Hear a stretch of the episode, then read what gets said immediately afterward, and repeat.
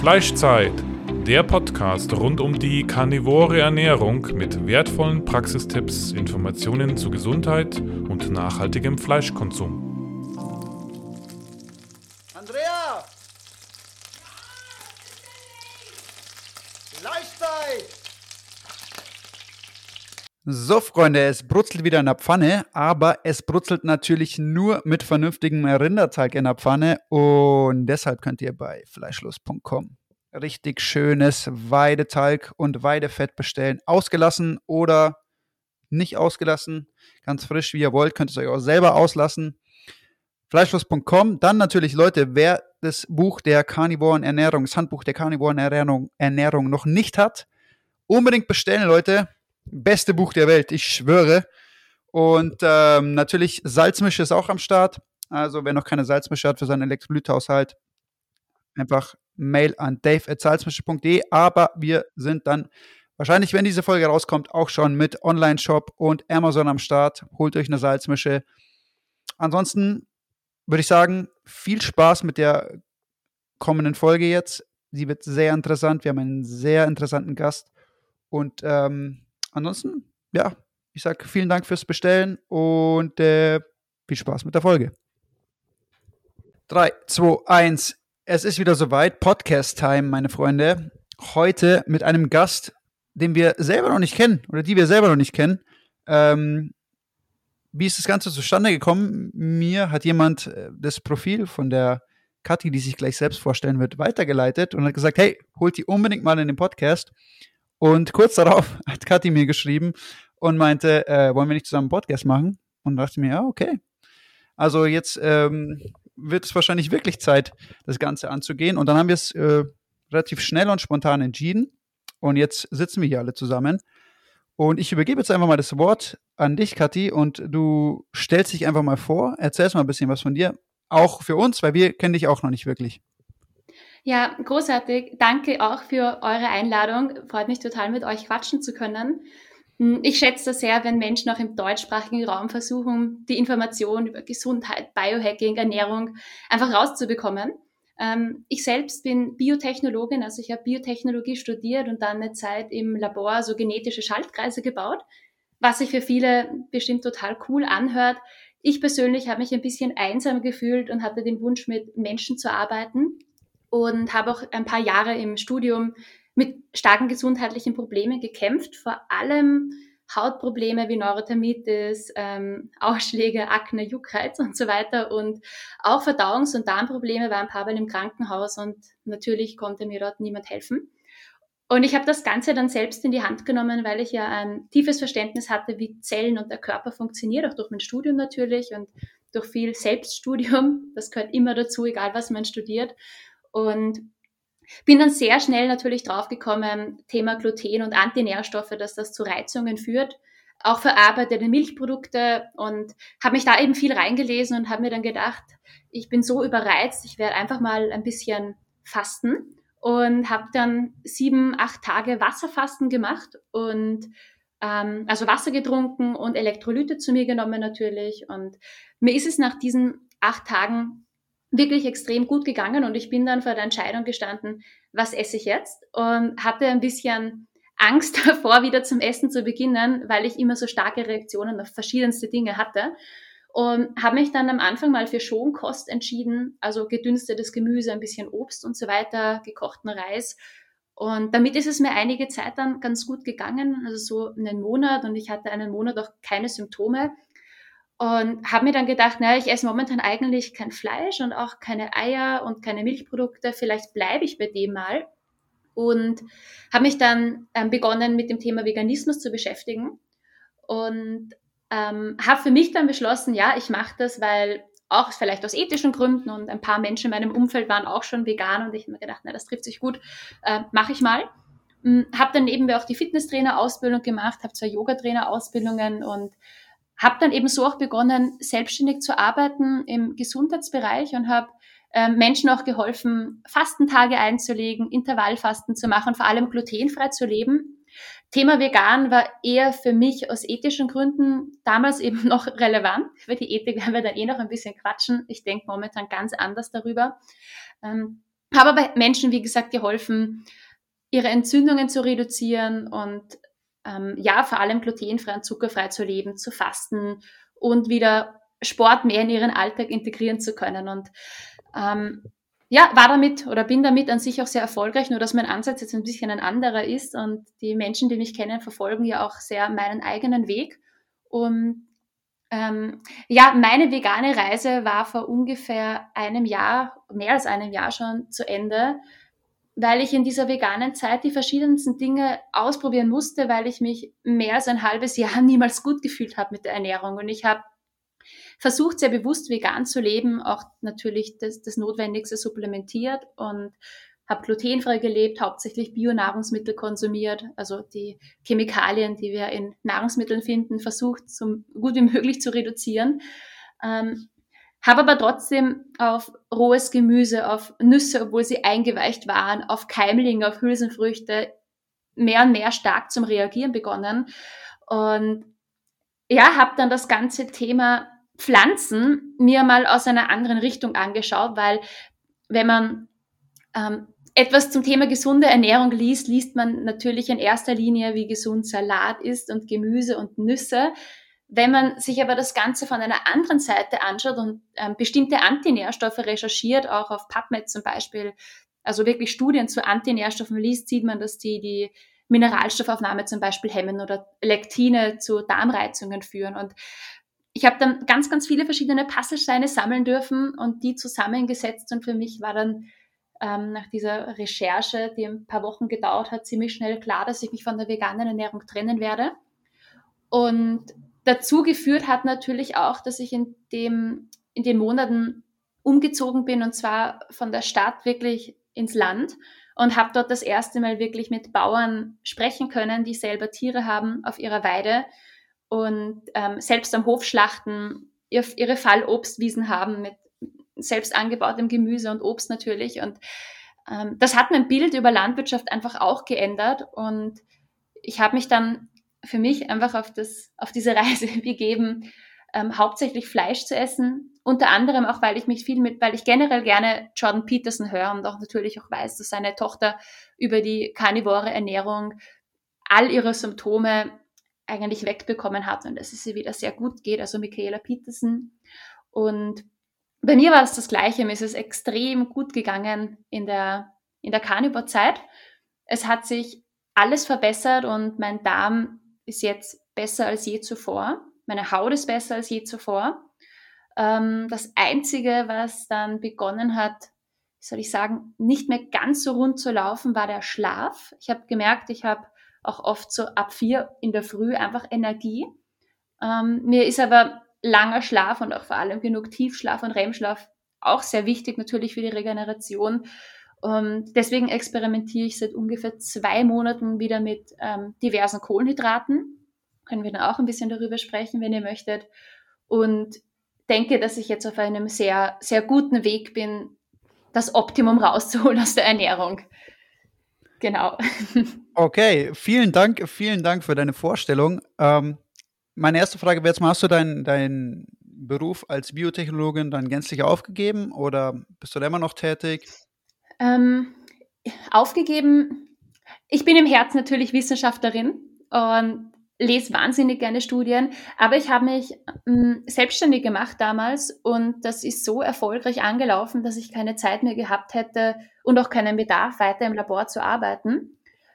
Mm, und habe das eben dann weitergeführt und seit Corona ist natürlich, also gerade für die Selbstständigen, die mit Menschen arbeiten, alles ein bisschen schwieriger. Ich mache viel online, funktioniert auch gut.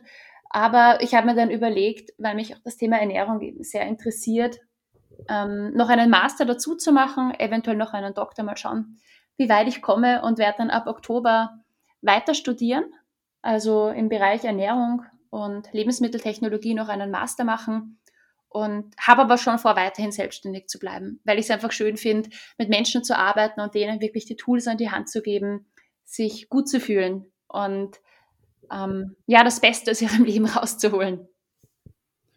Sehr schön. Deswegen bist du ja auch hier und deswegen wollen wir heute einiges mit dir besprechen. Ähm, wie war denn für dich so der Schritt, oder welche Gedankengänge hast du vollzogen, als du quasi von vegan zu Carnivore gewechselt bist? Und äh, was hat dich da letztendlich dazu bewogen? Vielleicht auch abseits der gesundheitlichen Aspekte, die natürlich oder augenscheinlich bei dir sehr stark auch im Mittelpunkt standen.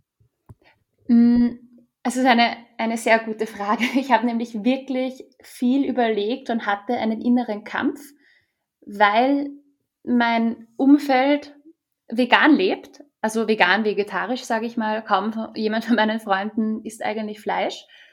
Und mm, ja, ich habe dann eben viel überlegt, wie ich das kommunizieren soll.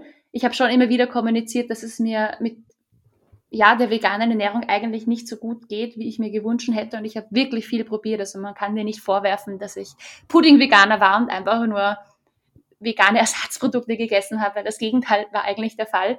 Und äh, mein Umfeld hat das, also um das aufzuklären, extrem positiv wahrgenommen und einige von meinen Freunden haben auch wieder begonnen, Eier und Fisch zu essen.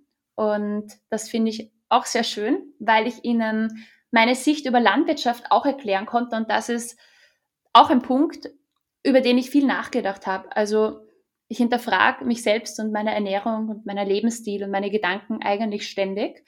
Und das, ich glaube, das ist einfach wichtig, um sich auch weiterzuentwickeln.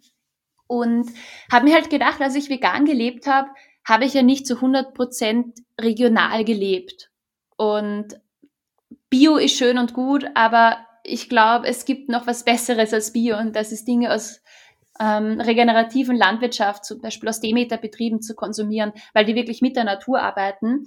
Und Bio hat so bestimmte ähm, Vorgaben, arbeitet aber auch nicht immer wirklich mit dem Kreislauf der Natur.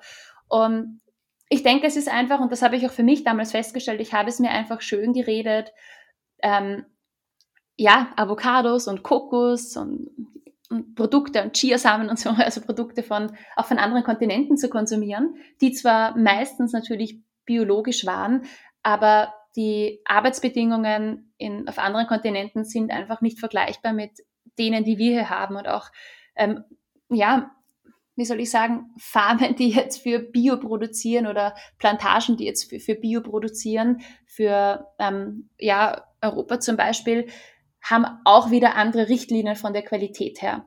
Und nur weil etwas Bio ist, heißt es ja nicht, dass es ethisch okay ist. Oder nur weil etwas pflanzlich ist, heißt es nicht, dass es wirklich ähm, gut ist für die Umwelt, die Tiere und die anderen involvierten Lebewesen, also Mitarbeiter zum Beispiel oder den Transport. Und ich meine, das ist ja leider eine, eine Wahrnehmung, die, die größtenteils einfach herrscht. Ne? Diese Pauschalisierung, mhm. alles, was pflanzlich ist oder alles, was in irgendeiner Weise mit Veganismus zu tun hat, ist pauschal gut für Umwelt oder Gesundheit. Ja, das, ich habe das eben also oft auch so kommuniziert bekommen von Bekannten und Freunden so, ja, aber es geht ja um die Ethik auch, es geht ja nicht nur um die körperliche Gesundheit. Bin ich auch ein bisschen anderer Meinung. Ich denke, der, der eigene Körper steht schon an erster Stelle. Wir haben eine Verantwortung für uns selbst und sollten uns nicht rechtfertigen müssen für das, was wir konsumieren, um uns gut zu fühlen. Also da fängt schon mal an. So ein bisschen ein Egoismus ist auch eigentlich immer gut, gerade wenn es um die eigene körperliche Gesundheit und Unversehrtheit geht. Ja, außerdem also, sind ja die vielen kranken Leute, die belasten ja unser gesamtes Ökosystem inzwischen auch so sehr. Also die ganze äh, Gesundheitsbranche hat ja auch einen CO2-Abdruck, der nicht zu vernachlässigen ist. Ne?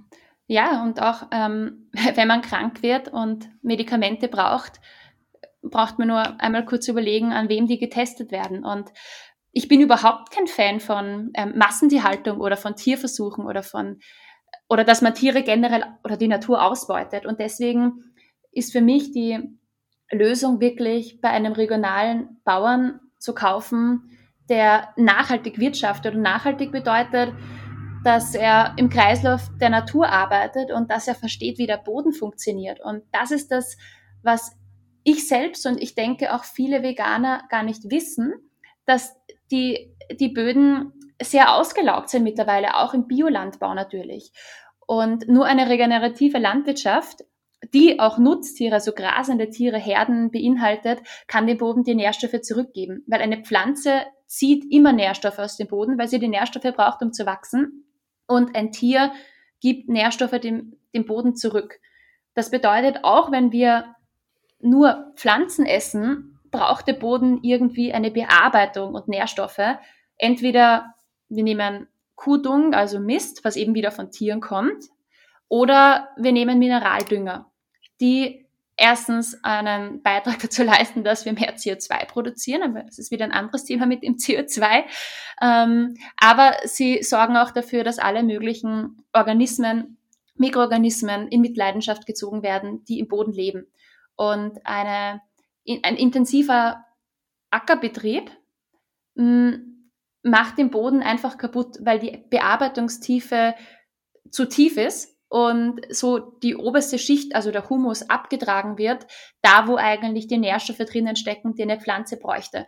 Und was man bei regenerativen Landwirtschaft, Landwirten eben sieht, ist, dass sie ähm, den, den fruchtbaren Boden als höchstes Gut haben. Also zum Beispiel unser Bauer, der, der Thomas, den wir auch öfter besuchen kommen, macht natürlich auch direkt Saat. Also er pflügt seine Felder nicht, er mäht seine Felder nicht und hat eben seine Tiere, die eben grasen und dann wird das eben schonend alles umgegraben und dann werden die Samen der Pflanzen direkt in, den, in die Erde gelegt und ja, und so, so, so bekommt er eben sehr nährstoffreiche Pflanzen, die auf einem Boden wachsen, der viele Nützlinge enthält, viele Nährstoffe enthält und er erspart sich dadurch und durch diese ähm, Vierfelderwirtschaft und diese Kreislaufwirtschaft Düngemittel, Mineraldünger, er muss, er muss keine Schädlinge bekämpfen, weil er einfach die Nützlinge fördert. Und wenn man mal auf so einem, auf so einem Betrieb steht, dann ist das so eine kleine Oase und man denkt sich, wow, hier, hier ist die Welt noch in Ordnung und es ist alles, es ist ein kleines Paradies einfach, so eine regenerative Landwirtschaft, wo alles noch in Harmonie mit der Natur funktioniert. Und wenn man sich ein konventionelles Feld ansieht oder einen brachliegenden Acker, dann ist das eigentlich eine, eine kleine Wüste, wo, wo kaum mehr ja, also ke keine brütenden Vögel, keine Rehe, ähm, kaum mehr Insekten, Bienen werden stark in Mitleidenschaft gezogen. Der Boden wird hart und spröde, weil er durch Maschinen verdichtet wird. Und das ist was, was uns einfach bewusst werden muss. Also egal, ob wir uns für eine vegane oder eine nicht vegane Lebensweise entscheiden, sollten wir darauf achten, dass wir die Natur und die Böden schützen und anreichern mit Nährstoffen. Durch grasende Tiere zum Beispiel. Wenn man jetzt den Begriff Ethik in den Raum wirft, wo würdest du ansetzen, wenn dich jemand mit dem Begriff Ethik und Fleischkonsum konsumiert, äh, konfrontiert? Entschuldigung. ja, wurde ich auch schon oft. Mm. Ich würde, oder was ich immer sage, ist, dass damit jemand leben kann oder damit Leben funktionieren kann, gibt es immer auf der anderen Seite Tod. Das heißt, aus, aus Lebewesen, wenn wir uns den Kreislauf anschauen, aus Lebewesen, die sterben, wird wieder fruchtbarer Boden. Aus diesem fruchtbaren Boden wachsen Pflanzen. Die Pflanzen werden wieder gefressen ähm, von einem Lebewesen, welches irgendwann wieder stirbt. Und davor natürlich auch anderen als, als Nahrung dient. Und das ist einfach der Kreislauf. Das ist der Kreislauf der Natur. Und es gibt manche Lebewesen, die fressen eben nur Pflanzen manche Lebewesen, die fressen eben auch andere Lebewesen. Und wenn man sich die Natur anschaut, ist die Natur eigentlich ziemlich brutal, weil ein Fleisch, ein fleischfressendes Tier überlegt sich halt nicht, wie es seine Beute so angenehm wie möglich umbringen kann, um sie dann zu verspeisen, sondern ein Wolf zum Beispiel beißt bei einem Reh einfach mal ins Bein und lässt das Reh halt dann mal liegen und kommt halt dann zurück, wenn er nochmal fressen möchte. Und es ist, es ist eine, es ist schwierig, aber ich denke, also wenn wir uns den Menschen anschauen, was wir brauchen und womit sich die meisten Menschen auch wirklich gut fühlen, ist eine gewisse Menge an Fleisch. Ich kenne selbst mittlerweile sehr viele Veganer, die sich überhaupt nicht gut fühlen und mit dem Konsum von Eiern oder Fisch und teilweise auch wieder Fleisch beginnen sich besser zu fühlen und deren Körper regenerieren können. Es gibt bestimmt auch Veganer, bei denen es gut klappt, vegan zu sein. Bei einigen klappt es nicht. Und es ist auch ein, ein Thema der Ethik, wie wir uns selbst als Mensch fühlen. Weil ich finde es auch nicht ethisch korrekt, wenn, wenn ich leide im Krankenhaus lande wegen Darmbeschwerden oder ähm, ständig Bauchweh habe oder Blähungen. Damit kann ich keinen Beitrag in dieser Welt leisten, wenn ich mich ständig energielos und schlapp und schlecht fühle. Das ist das Erste. Und das Zweite ist, wenn wir uns entscheiden müssen, was ist die ethisch korrekteste Ernährungsweise, es muss jeder für sich selbst entscheiden. Es ist natürlich nicht so einfach, aber wenn wir genug Infos haben, würde ich sagen, dass es die Unterstützung von regionalen Biobauern ist, die wirklich im Einklang mit der Natur arbeiten, weil das die einzige Landwirtschaft ist, die die Böden erhält, die das Wasser nicht verschmutzt, die den Tieren, die halt auf dem Hof leben, in dieser Zeit, wo sie leben, ein wirklich sehr schönes, komplett stressfreies Leben und auch eine stressfreie Schlachtung beschert. Mm. Ja, und was man dann von so einem Hof konsumiert, muss man für sich selbst eben entscheiden, ob man dann eben da Tiere mit reinnimmt oder nicht.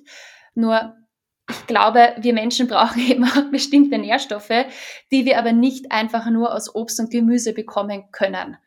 Und deswegen ist es meine Entscheidung gewesen, auch aus ethischen Gründen ähm, regionale Biobauern zu unterstützen und ähm, ja, deren Produkte auch zu konsumieren, weil die können ihr Überleben und ihre tolle Arbeit auch nur sichern und auch weitermachen, wenn es genug Abnehmer gibt, die auch das, was sie produzieren, konsumieren. Und ähm, unser Bauer zum Beispiel könnte ohne den Fleischverkauf gar nicht leben, weil nur von Obst und Gemüse und vielleicht ein bisschen Hülsenfrüchte und Getreide kommt er halt nicht weit, weil die Felder brauchen auch eine Gründüngung, eine Pause und da kann er nichts anbauen. Aber die Tiere können währenddessen das Gras natürlich nutzen, die, die, die Wiesen einfach nutzen und ähm, bieten halt dem Bauern und seiner Familie eine Lebensgrundlage. Und wir müssen einfach akzeptieren, dass egal was wir zu uns nehmen, egal was wir konsumieren, dass auf irgendeine Art und Weise andere Lebewesen in Mitleidenschaft gezogen sind. Hm. Jetzt würde mich auch nochmal interessieren, auf die Nährstoffseite einzugehen. Jetzt gerade wenn du ja Biotechnologie ähm, studiert hast, ähm, welche Nährstoffe sind denn da so besonders, die wir nicht aus pflanzlichen beziehen können? Mhm. Also die meisten würden jetzt mal sagen Vitamin B12, wobei ich denke, wenn man jetzt zum Beispiel eben wie es früher war, ähm, auch Dinge aus der Erde isst, zum Beispiel, wo eben noch Erde drauf ist, wie zum Beispiel Wurzeln, dann nimmt man auch so einen gewissen Teil Vitamin B12 zu sich, weil Vitamin B12 ja von Bakterien auch im Boden, aber auch natürlich in einem Wiederkäuer produziert wird. Es gibt Jetzt eben aber nicht nur B12, sondern auch ganz viel andere Nährstoffe, die wir in pflanzlichen Lebensmitteln entweder gar nicht finden oder kaum finden oder deren Bioverfügbarkeit einfach schlecht ist. Und zum Beispiel ein Großteil der B-Vitamine ist in Hülle und Fülle in Innereien drinnen und wird aus, Pflanz aus Pflanzen schlechter aufgenommen. Genauso auch Zink. Zink haben wir zum Beispiel auch in Hülsenfrüchten oder in Getreide teilweise drinnen. Aber Hülsenfrüchte, Getreide und Nüsse enthalten Antinährstoffe wie Phytinsäure oder Lektine oder Oxalsäure, die wiederum die Zinkabsorption blockieren. Genauso auch bei Eisen und Magnesium ist das der Fall, dass diese Mineralstoffe schlechter aufgenommen werden aus Pflanzen. Ähm, bei Calcium übrigens ist das auch der Fall. Dann haben wir zum mhm. Beispiel sowas wie Cholin oder Carnitin. Cholin kommt teilweise in Brokkoli und Quinoa vor, auch in ähm, Tofu, aber in viel geringeren Mengen wie in Eigelb oder Innereien wie zum Beispiel Leber. Und Cholin ist einfach ein offiziell zwar nicht essentieller Nährstoff, aber wenn wir uns anschauen, wofür wir Cholin brauchen, ist es würde ich sagen, essentiell. Also wir, wir müssen das mit der Ernährung einfach zuführen. Genauso wie auch Carnitin. Carnitin kommt, wie der Name schon sagt, Carne kommt im Fleisch vor. Und Carnitin hilft uns bei der Fettverbrennung. Es gibt das sogenannte Carnitin-Shuttle, welches uns hilft, Fettsäuren in die Mitochondrien zu bringen. Und die Mitochondrien sind ja unsere Energiekraftwerke und können dann dort Fett verbrennen. Mhm, mhm, okay. Und ähm, jetzt hatte ich vorhin ein bisschen abgehakt, gell, und bin gleich von dem einen Thema zum anderen. Ich hoffe, der Dave hatte jetzt nicht noch eine Frage zu dem ethischen, aber jetzt ähm, können wir ja später nochmal drauf zurückkommen. Mhm. Jetzt, ähm, wie sieht's denn mit den fettlöslichen Vitaminen aus? Ähm, ähm, bekommt man die auch aus pflanzlichen ähm, Fetten und wie wichtig sind die denn? Mhm. Also fettlösliche Vitamine sind extrem wichtig und zum Beispiel sind viele Zahnprobleme und auch Zahnfleischbluten teilweise auf den Mangel an fettlöslichen Vitaminen zurückzuführen. Und ich bin auch der Meinung, dass gesättigte Fette eine große Rolle spielen und nicht ungesund sind, sondern eigentlich sehr wichtig für uns. Darüber können wir dann auch noch sprechen. Ähm, fettlösliche Vitamine, ja und nein. Also wir haben zum Beispiel Vitamin K1 oder Beta-Carotin, also die Vorstufe von Vitamin A in Pflanzen drinnen. Nur das Problem ist, dass einige Menschen sogar einen, ein genetische, eine genetische Veränderung haben, so ein, ein SNP, kann man sagen, wo sie Beta-Carotin nicht besonders gut in Vitamin A umwandeln können. Und zum Beispiel sind Innereien wie Leber eine sehr gute Quelle an Vitamin A und Vitamin A ist extrem bioverfügbar. Und von Beta-Carotin bräuchten wir circa sechsmal mehr ähm, Menge, um genügend Vitamin A zu produzieren. Was aber, wie gesagt, nicht bei allen Menschen geht. Da müsste man halt eine genetische Analyse machen und schauen, ähm, ob man Beta-Carotin gut umwandeln kann oder nicht. Mm, bei Vitamin K ist es so, es gibt eben das Vitamin K1 und das K2. Und in einigen Studien wird beschrieben, dass Vitamin K1, welches eben in grünem Gemüse vorkommt, nicht, also natürlich nicht die gleiche Wirkung hat wie Vitamin K2 und auch nicht in ausreichender Menge umgewandelt werden kann in Vitamin K2. Und K2 finden wir ähm, also als MK4 und MK7 und eines kommt eben in fermentiertem vor und auch zum Beispiel in Käse, Milchprodukten und das andere kommt in Innereien vor, in Leber und in Fleisch. Die Vitamin K2-Form, welche in fermentiertem vorkommt, kommt auch in Natto vor. Das sind diese fermentierten Sojabohnen. Und das ist auch die einzige pflanzliche Quelle, die ähm, relevante Mengen an Vitamin K2 enthält. Mhm. Und das ist auch etwas, womit man sich als Veganer natürlich beschäftigen muss. Ich sage nicht, dass Veganismus gar nicht möglich ist. Wenn man wirklich sich sehr gut auskennt und einen sehr toleranten Darm hat, dann ist es bestimmt möglich es gibt ja auch Menschen, die das auch jahrelang mehr oder weniger erfolgreich durchziehen. Man muss aber wirklich viel wissen. Und ich denke nicht, dass es eine natürliche Ernährungsform ist, an die wir uns in irgendeiner Art und Weise hätten anpassen können, weil wir uns nie in der Evolution rein vegan ernährt haben. Und ähm, Fleisch und vor allem auch Innereien und, und Knochen und Bindegewebe von Tieren haben einfach eine Nährstoffdichte in einer Bioverfügbarkeit, die so hoch ist, dass wir damit Pflanzen einfach nicht rankommen. Und ich denke, für eine gesunde Ernährung, wo du dem Körper wirklich die Mineralstoffe, Vitamine, Spurenelemente geben möchtest, ist eine, ja, der, der Konsum von tierischen Produkten einfach notwendig. Ja. Dave, bist du noch da? Natürlich bin ich noch da. Also, ich höre gespannt okay. zu. Und auch die genau, Informationen, genau, ja, ja. Auch, die hier weitergegeben werden, wie alle anderen da draußen ja. hoffentlich auch. Ja, und was mich jetzt noch interessieren würde, womit ich mich jetzt noch nicht so viel beschäftigt habe, ist mit dem Vitamin E. Also wenn du das jetzt, äh, wenn du es jetzt weißt, wenn es jetzt nicht aus dem Stegreif, aber du scheinst wie ein lebendes Lexikon zu sein. Das heißt, ich denke, das mhm. weißt du wahrscheinlich auch. Also Vitamin E ist ja ein fettlösliches Vitamin. Das heißt, wenn wir tierische Fette essen, wie zum Beispiel auch Eigelb, können wir Vitamin E aufnehmen. Und Vitamin E ist ja ein starkes Antioxidant. Und genauso wie auch Vitamin C. Und Vitamin C ist ja auch so ein Thema, was immer wieder gefragt wird in der Carnivore-Ernährung. Mm, also ich, ich habe da ein paar Gedanken dazu und ich denke, dass wir heute in, in unserer heutigen Welt mehr Antioxidantien brauchen als früher, weil wir einfach in unserer Luft, im Wasser Schwermetalle haben. Unsere Nahrung ist leider ziemlich chemikalienbelastet. Deshalb ist es auch wichtig, regionale Bioprodukte oder Produkte von regenerativen Landwirtschaft zu konsumieren, weil die einfach weniger schadstoffbelastet sind. Ich denke aber, früher war die, ähm, der Bedarf an bestimmten Vitaminen und Mineralstoffen einfach anders. Und die meisten Empfehlungen von Vitaminen und Mineralstoffen, was halt auch ein spannendes Thema ist, kommen halt teilweise aus Tierversuchen, aus biologischen Experimenten, aus Mangelstudien, dass man geschaut hat, wie viel brauchen wir mindestens, um eine bestimmte Krankheit wie Skorbut, zum Beispiel bei Vitamin C-Mangel, nicht zu bekommen. Dann wird ein Sicherheitszuschlag dazu gerechnet. Das heißt, eigentlich kann man nicht pauschal sagen, dass diese Werte, diese Empfehlungen für jeden Menschen gleich gelten. Und es ist ja auch so, dass in jedem Land die Empfehlungen ein bisschen anders sind und nicht wirklich ähm, weltweit gleich empfohlen werden.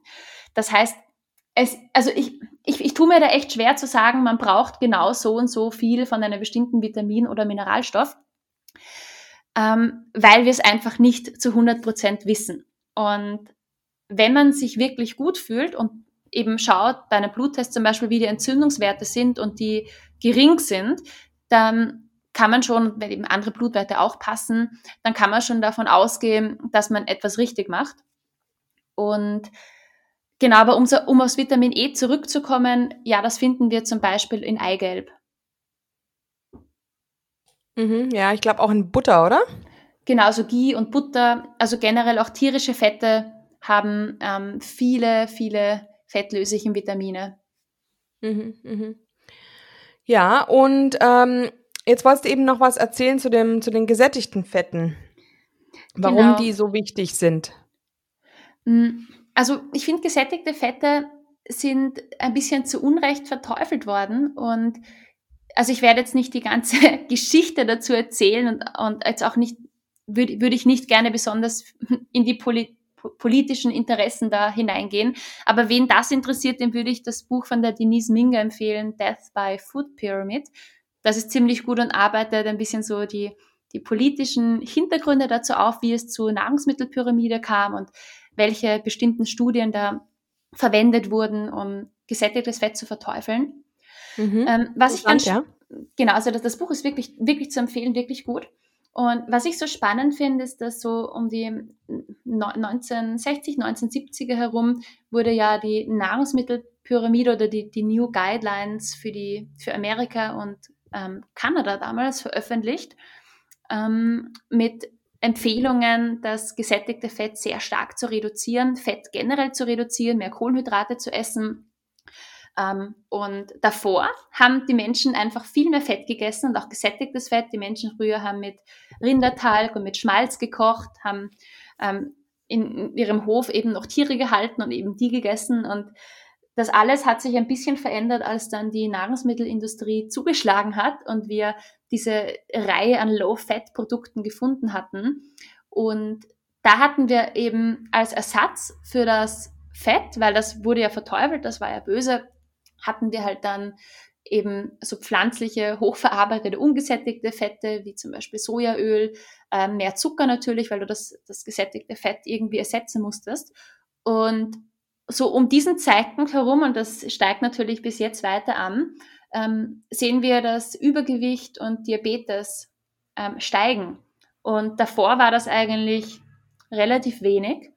Und aus diesem Grund haben auch viele Wissenschaftler gesagt, hey, da stimmt irgendwas nicht. Vielleicht sollten wir gesättigtes Fett doch nicht so verteufeln. Und ein paar Dinge, die wir halt uns bewusst machen müssen, ist, wofür wir gesättigtes Fett brauchen. Also wir brauchen gesättigtes Fett zum Beispiel, du hast vorhin die fettlöslichen Vitamine angesprochen, um fettlösliche Vitamine aufzunehmen. Und wir haben in Fett natürlich viele fettlösliche Vitamine. Wir brauchen gesättigtes Fett auch für unsere Zellmembranen und fürs Gehirn. Ein Großteil unserer Zellmembranen oder vom Gehirn besteht aus gesättigtem Fett und gibt dem Ganzen Struktur, genauso auch wie Cholesterin. Ohne Cholesterin würden unsere Zellmembranen keine Struktur haben und einfach zerfließen. Und man, man, man, man darf gesättigtes Fett einfach nicht verteufeln. Es hat noch den Vorteil, wenn man mit gesättigtem Fett kocht, dass es nicht oxidiert. Und Oxidation führt ja zu freien Radikalen und zu Entzündungen und natürlich dann erhöhtem Stressverbrauch, dann wiederum mehr Antioxidantien. Und immer wenn wir mit einem ungesättigten Fett kochen, also ich sage jetzt mal Kürbiskernöl oder Sonnenblumenöl oder auch Rapsöl, Leinöl, Olivenöl, Nussöle und diese Öle mit Hitze und mit Sauerstoff zusammenkommen, mit Licht zusammenkommen, dann oxidieren die und führen halt dann zu Entzündungen im Körper. Also Oxidation ist einfach eine Reaktion mit Sauerstoff. Oxidation ist eine Art Verbrennungsprozess, kann man auch sagen. Und das führt immer zu Verbrennungsabfallprodukten und die wiederum führen im Körper zu Stress. Und wenn man mit einem gesättigten Fett kocht, dann passiert das einfach nicht, weil ein mhm. gesättigtes Fett ist sehr hitzestabil. Ja, jetzt ähm, würde mich noch interessieren, wenn es ja außerhalb des Körpers, also wenn du hast ein Öl, du hast, es gibt zwei Möglichkeiten. Entweder es wird schon, wird schon, mhm. wird schon ranzig in deiner Küche, oder, ähm, also dann findet die Oxidation ja schon außerhalb statt. Aber wenn du dann dieses ranzige Öl, Öl trinkst oder zu dir nimmst, das ist ja sicherlich auch nicht gesund. Aber da passiert ja eigentlich im Körper dann keine Oxidation mehr, oder? Hm, das kommt drauf an. Ähm, das, also es, doch eigentlich schon. Also wenn du jetzt zum Beispiel ein sagen wir ein Omega-3-Öl, ein Fischöl oder ein Algenöl hast. Und da nochmal, um kurz ähm, zur vorigen Frage zurückzukommen, EPA und DHA, also diese stark ungesättigten Omega-3-Fettsäuren, sind auch nur aus tierischem Ursprung. Man ja. kann sie zwar aus Algen gewinnen, ähm, ist aber eigentlich keine wirklich natürliche Quelle, weil wir, ich weiß nicht, wie viel Algen man essen müsste, um genug EPA und DHA zu bekommen. Also es kann aus Algen gewonnen werden, aber nur industriell. Ähm, Fisch und auch Eigelb, Butter, Fleisch und so weiter sind natürliche Quellen von EPA und DHA. Und in Pflanzen kommt das so eigentlich nicht vor. Wir können auch später dann noch kurz über generell Omega-3 reden und Omega-3, Omega-6-Verhältnis, was ja auch ein ganz spannendes Thema ist. Auf jeden Fall ähm, zu deiner Frage, ob Öl im Körper oxidiert. Bei Omega-3 zum Beispiel ist es der Fall, wenn dieses nicht im, im, Falle von Algenöl oder von Fischöl nicht genug geschützt ist mit Antioxidantien, sprich zum Beispiel mit einem sehr hochwertigen Olivenöl, welches Vitamin E und Polyphenole enthält oder Astaxanthin zum Beispiel, und man nimmt dann einfach ein herkömmliches Fischöl oder Algenölpräparat, dann kommt das ja im Körper auf ungefähr 37, 36, 37 Grad. Und das ist auch schon dann hoch genug, dass es dann einfach am Weg zur Zelle oxidiert. Und das ist dann schon auch ein Problem. Das heißt, wenn man jetzt sagen wir, ein, ein günstiges Fischöl- oder Algenölpräparat einfach nimmt, welches nicht gut genug geschützt ist durch Antioxidantien, dann kann das im Körper natürlich auch oxidieren. Und unsere Zellmembranen bestehen ja aus, ähm, ich habe schon gesagt, aus ähm, Cholesterin, aus Phospholipiden und natürlich auch aus Omega-3 also aus ungesättigten Fettsäuren, die dem Ganzen mehr Fluidität geben. Und je fluider eine Zellmembran ist, desto besser können Nährstoffe aufgenommen werden in die Zelle und desto besser können auch Giftstoffe wieder aus der Zelle hinaus, also ähm, Stoffwechselabfallprodukte zum Beispiel. Also der mhm. Stoffwechsel in der Zelle funktioniert gut, wenn wir wirklich eine ähm, gut zusammengebaute Zellmembran haben und dafür braucht der Körper einfach bestimmte Nährstoffe, ähm, die, die wir über die Nahrung bekommen oder die er selbst produziert, wie eben Cholesterin, gesättigte Fettsäuren, Phospholipide ähm, und Omega-3-Fettsäuren. Und wenn wir uns entscheiden, Omega-3-Fettsäuren zuzuführen, damit der, die Zellmembran wirklich fluide genug ist und genug Omega-3 einlagern kann, müsste man wirklich darauf achten, wie lange ist dieses Produkt eigentlich stabil oder oxidiert mhm. das? Mhm. Und wenn, wenn unsere Zellmembran einfach eingelagerte, oxidierte Fettsäuren hat, dann führt das zu Entzündungen in der Zellmembran. Und das ist auch nicht das, was wir wirklich wollen für, eine, für einen gesunden Stoffaustausch in der Zelle. Mhm. Und deshalb macht es vielleicht auch mehr Sinn, das Omega-3 auf natürliche Art und Weise, also mit dem Fisch oder mit dem tierischen Weidefett ähm, aufzunehmen, als in einer Kapsel in purer Form, weil es dann vielleicht auch zu wenig eingebettet ist in diese ganzen Antioxidantien. Ja, es kommt einfach, ähm, wie du schon sagst, anders in den Körper und kommt mit einer Reihe von eben anderen Nährstoffen. Also wenn du zum Beispiel Butter isst oder Eigelb, wo du auch EPA und DHA drinnen hast, ist es zwar stark ungesättigt natürlich, aber du hast da eben auch Vitamin E drinnen oder ähm, in Leber zum Beispiel hast du auch ähm, gewisse Mengen an Vitamin C, welche auch wieder antioxidativ wirken. Und ähm, es ist halt so, ich mache selber für mich so Omega-6 zu 3 Analyse und schaue halt, wie ist mein Verhältnis, wie gesund ist meine Zellmembran. Und versuche wirklich zu 100% regional und saisonal zu leben und esse halt auch bewusst keine Meeresfische, weil Lachs und Thunfisch sind natürlich gute Quellen Omega-3, kann man nicht sagen, aber unsere Meere sind eben schon leider stark verschmutzt, haben Mikroplastik, Schwermetalle und das möchte ich mir einfach ersparen und komme mit der Ernährung, also ich esse eben Fisch, Eier, Butter, Fleisch, komme ich auf ungefähr ein bis maximal eineinhalb Gramm EPA und DHA und nehme dann ab und an schon ein sehr hochwertiges Fischöl dazu, welches eben aufgereinigt ist, keine Rückstände hat und genug Antioxidantien, damit ich noch ein bisschen mehr bekomme für meine Zellmembranen, weil ich eben auf Meeresfische verzichte. Aber mhm. das muss auch jeder selbst für sich entscheiden, ob man Meeresfische mit reinnimmt oder nicht. Ja, ja. Und hast du schon mal getestet, dein Verhältnis im Blut? Ja, genau. Also ich habe es im Blut getestet und in der Zellmembran, wo ich begonnen habe. Ähm, also da, da habe ich schon, das ist schon ein bisschen länger her. Das war sicher ein bisschen verfälscht, das Ergebnis, weil ich da noch nicht so lange Clean Carnivore war, da war das Verhältnis 10 zu 1. Ich habe damals gar nicht supplementiert und jetzt ist es schon unter 3 zu 1. Mhm, also da, wo es mhm. sein soll. Okay, also im Blut ähm, ist das jetzt? Das ist die Blut. Ähm, und wie, wie macht man das in der Zellmembran? Es ist eine Vollblutanalyse. Also du tropfst Blut auf einen, auf so ein Pad und da schickst, schickt man dann eben ein Labor und die schauen sich auch an, wie gesund ist deine Zellmembran, wie ist die, die Fettsäurenzusammensetzung in der Zelle, also in der Blutzelle, wie ist es im Blut. Frag mich nicht, wie die das genau machen. Die haben da mhm. verschiedenste Analysemethoden. Ähm, aber da schaue ich mir das halt ab und an an und bin generell auch ein Fan von Blutanalysen, weil, weil spannend ist, so Einblick in den eigenen Körper zu bekommen. Aber das mhm. ist so mein, mein, mein, Wissenschaftsgeist halt. ja, ja. Und wie ist es dann mit Schweinefleisch? Ähm, mhm. Das fragen mich Meidest du das dann? Weil da hat man ja wieder einen höheren Omega-6-Anteil dann eigentlich. Die tun dann ja die mhm. Arachidonsäure dann gleich ähm, ja, die wird ja auch aufgerechnet. Genau. Ich esse eigentlich hauptsächlich Weidetiere, also grasende Tiere. Mm, also wie, Wiederkäu, ist mir das deutsche Wort nicht eingefallen, Ruminants. Mhm. Also vor allem Rindfleisch. Mm, bei Schwein ist es so, ich, esse, ich würde kein normales Hausschwein essen. Wir kennen aber einen, einen anderen Bauern, das ist so ein Achehof, die haben nur alte Rassen und alte Sorten. Die haben sowas ähnliches wie Mangalitza-Schweine, Woll, Wollschweine, Mangalitza-Schweine, ich weiß den, den Namen der Rasse nicht, weil es eine alte Rasse ist. Und die haben auch so einen ganz einen weißen, dicken, eine ganz eine weiße, dicke Fettschicht am Fleisch. Und dieses ist extrem reich an Omega-3. Und die, deren Schweine sind halt nur draußen und bekommen auch kein Getreide, soweit ich weiß, sondern eher so Kartoffeln und, und wühlen halt die ganze Zeit herum und fressen auch, was sie finden. Und so etwas esse ich natürlich schon. Es steht jetzt aber nicht am regelmäßigen Speiseplan. Mhm, mhm, okay. Ja, also ich habe ja, ähm, ich konsumiere Weidefleisch, aber ich konsumiere auch Schwein ähm, und hatte jetzt ein Verhältnis von 4,5 zu 1, genau. Mhm.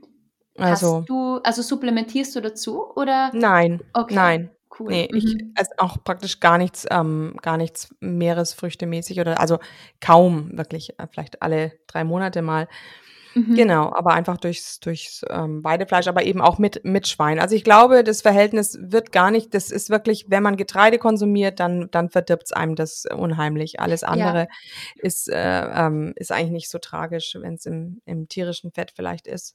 Ja, ich habe auch den Test eher am Anfang gemacht. Da habe ich noch nicht so lange ähm, Fleisch gegessen und war von der veganen Ernährung sicher ein bisschen vorbelastet, weil ich sehr viel Nüsse konsumiert habe und Nüsse haben ein schlechtes Omega-6 zu 3 Verhältnis.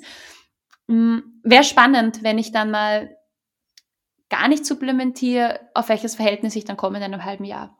Mhm. Werde ich, ich aber weiß gar nicht, ob ich Genau, hast du schon gehört von irgendjemandem, der, der noch, also das 3 zu 1 hört sich ja schon sehr niedrig an. Hast du schon mal gehört von jemandem, der noch niedrigere Verhältnisse äh, ge ähm, gefunden hat in seinem Blut? Ähm, ohne Supplementieren noch nicht.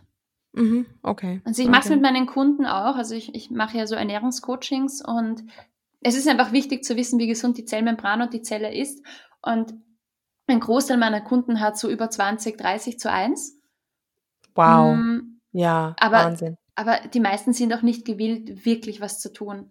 Und es ist mhm. auch ein sehr komplexes Thema, das Ganze. Mhm. mhm.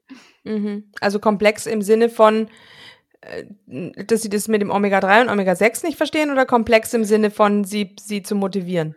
Mm, ja, also das Verständnis, weil es ist, ich denke, Ernährung, jeder denkt, er kennt sich aus und jeder denkt, er kann was zum Thema Ernährung sagen, weil er jeder isst natürlich und dann irgendwas dazu sagen möchte. Aber ich, ich denke, man muss einfach verstehen, wie die Zelle funktioniert, wie der Körper funktioniert, wie die Nährstoffe wirken, wo sie drinnen sind, was Bioverfügbarkeit bedeutet, wie der Stoffwechsel funktioniert. Und das ist einfach hochkomplex und ich bin wirklich jeden Tag ein paar Stunden zum Recherchieren und Lesen, weil das wichtig ist, ständig weiter zu lernen und auch tiefer zu gehen ins Thema. Und ich selbst bin lange noch nicht dort, wo ich sein möchte, von meinem Wissen her, was den Körper, den Stoffwechsel und die Ernährung angeht. Und von jemandem, der ja einen normalen Job hat, einfach und acht, neun Stunden am Tag arbeitet und dann am Abend einfach müde ist, kann man schwer verlangen, dann sich mit so hochkomplexen Themen zu beschäftigen. Ja, ja, ja. Naja, deshalb haben wir ja zum Beispiel die Claire König und ich ja unser Buch geschrieben, das Handbuch der Karnivoren Ernährung. Da sind die mhm. Grundzüge dieser ganzen ähm, ja, Sachen ähm, des Wissens zu Antinährstoffen und des Wissens zur Bioverfügbarkeit von Fleisch einfach ein bisschen ähm, von allem ist eben etwas angesprochen, so dass man danach eigentlich so ein, so ein Grundwissenspensum mhm. dann hat. Mhm, genau. Ja. Jetzt wäre meine Frage, was isst du denn dann tatsächlich tagtäglich? Wie sieht deine, mhm. wie sehen deine Mahlzeiten aus? Genau, also ich bin, ich bin ja nicht zu 100% Carnivore. Das, das können wir dann vielleicht, nachdem ich erzählt habe, was ich so esse, quatschen, warum. Auf jeden Fall, ich bin ein großer Fan vom Intervallfasten. Also ich esse eigentlich innerhalb von sechs, sieben, acht Stunden meine zwei, zweieinhalb Mahlzeiten. Die erste Mahlzeit ist um ungefähr elf, halb zwölf herum und da beginne ich mit einer selbstgemachten Knochenbrühe, die ich mit Butter gemeinsam mixe. Das schmeckt wahnsinnig gut. Die ähm, Knochen bekommen wir auch von unseren Bauern in Bioqualität und der Grund, warum ich jeden Tag eben Knochenbrühe trinke, ist, dass es sehr viel Glycin enthält und Glycin ist eine Aminosäure, die wir vor allem im Bindegewebe von Tieren finden, also im Kollagen auch, genauso wie Prolin und Hydroxyprolin. Und ähm, Glycin kommt nicht so wirklich in Muskelfleisch vor, also nicht in den Mengen. Im Muskelfleisch haben wir eher Methionin und da, um ein, ein gutes Verhältnis zwischen Glycin und Methionin zu haben, denke ich, ist es einfach wichtig, genug Kollagen oder ja, Knochenbrühe einfach zu konsumieren. Und so eine halbe Stunde später gibt's dann die große Mahlzeit. Und das ist meistens eine Mischung aus ähm, faschierten, also Hackfleisch sagt man für die Deutschen, und Leber oder Herz. Also ich arbeite Innereien meistens in die erste Mahlzeit mit ein, weil mir persönlich Innereien jetzt pur gar nicht so schmecken. Mm, und deswegen arbeite ich es einfach in Hackfleisch ein und dann schmeckt man es nicht so.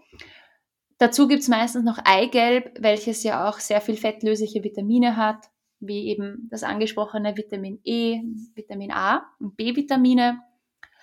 Milchprodukte kommen eigentlich kaum vor. Hin und wieder esse ich mal ein, Joghurt mit ein paar Gewürzen drinnen dazu. Joghurt holen wir meistens mit dem Fahrrad von unseren Bauern nebenan. Die haben Rohmilch und eben Bio-Joghurt und hin und wieder finde ich das mal ganz gut.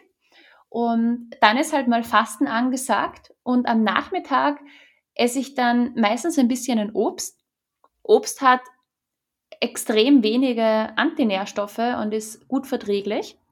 Und ich habe für mich gemerkt, vielleicht auch weil ich eine Frau bin und wir Frauen mit Zyklus und Hormonen ein bisschen anders sind als Männer, habe ich gemerkt, dass mir so natürlich vorkommender Zucker aus Obst und Honig wirklich sehr gut tut.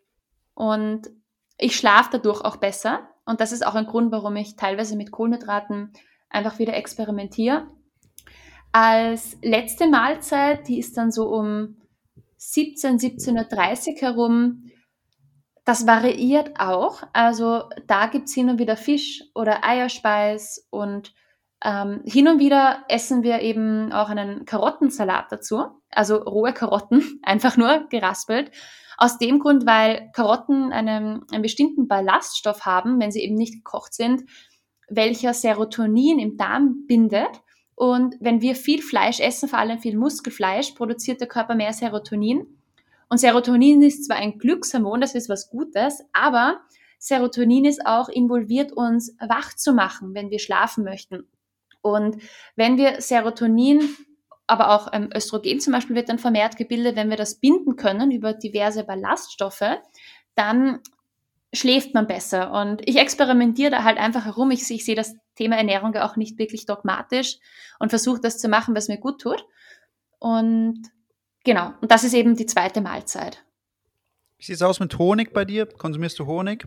Oh ja, das habe ich auch nicht erwähnt. Ja, es gibt dann ein bisschen später noch, so um, um acht herum, noch ein, zwei Löffel Honig weil die Kohlenhydrate am Abend helfen, Stress, generell Stress zu reduzieren. Und wenn der Körper in einem Art Fastenzustand ist und Ketose ist, produziert der Körper einfach ein bisschen mehr Adrenalin und man hat auch mehr Energie natürlich, aber es kann dazu führen, dass man mal so um drei oder vier in der Früh einfach aufwacht und mal aufs Klo muss. Und wenn das über, sagen wir, Wochen oder Monate der Fall ist, ist das ein Zeichen dafür, ähm, dass wir einfach ein bisschen zu viel Serotonin, zu viel Adrenalin produzieren und ähm, vor allem, wenn wir auch in der Nacht aufs Klo müssen, wird dann auch zu wenig Melatonin produziert und gut, genug Melatonin wäre halt wichtig, damit wir eben einschlafen und vor allem durchschlafen.